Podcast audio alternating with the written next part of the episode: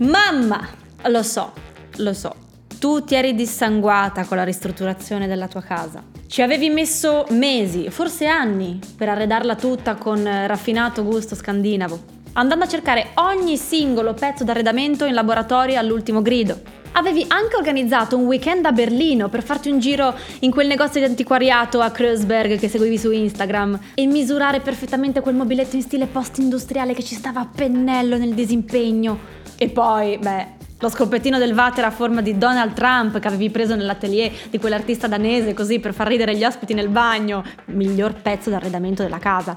Ti sei crogiolata per qualche mese nella tua dimora facendo indossare ad ogni singola persona che entrava i copriscarpe di plastica blu per non rovinare il parquet eh, di rovere a spine di pesce degli anni 70, rimodernato e trattato da artigiani parchettisti che avevano imparato a volare per lo stesso motivo. L'idillio del design, cara mamma, è durato ben poco, perché ben presto ti sei ritrovata a passare dalla tua casa showroom al set dell'albero azzurro.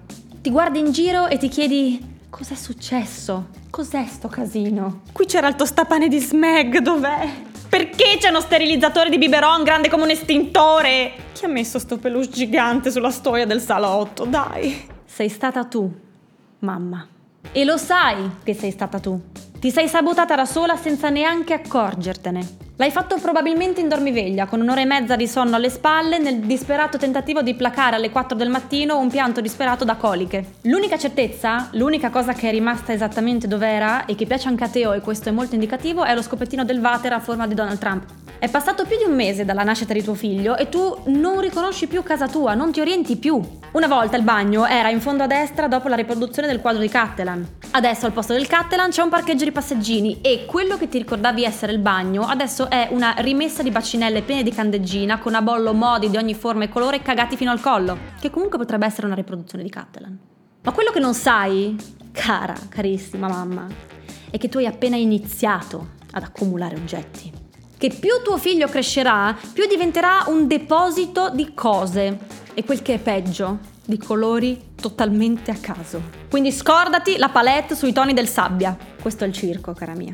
Nel nostro caso, e adesso mentre sto girando questo video Teo ha quasi 4 mesi, eh, vantiamo un stock di oggetti random di cui abbiamo scoperto l'esistenza nel preciso istante in cui abbiamo avuto bisogno di qualcosa in particolare. Sì, perché quando hai un figlio tu scopri che esistono oggetti fatti apposta per quel precisissimo e singolarissimo bisogno. Tu credevi che bastasse arrotolare un asciugamano e, e, metterlo nella culla per far sentire tuo figlio più contenuto e più al sicuro, invece no, c'è il riduttore di culle. Pensavi di dovergli ricreare l'ambiente più simile al grembo materno possibile nella culla, posizionandogli tutta una serie di eh, cuscini, strati e spessori? Invece no, no, perché hanno inventato il materasso antireflusso, anticoliche e che riproduce la posizione fetale. Ti eri già attrezzata con cotton fioc di ogni dimensione per estrapolargli le caccole più radicate, invece no, c'è la pompetta aspiracaccole. E il termometro flessibile rettale per misurargli la febbre e così per mille altre cose. Con Teo, dopo un mese, il nostro bazar personale modestamente vantava già una discreta lista di oggetti random.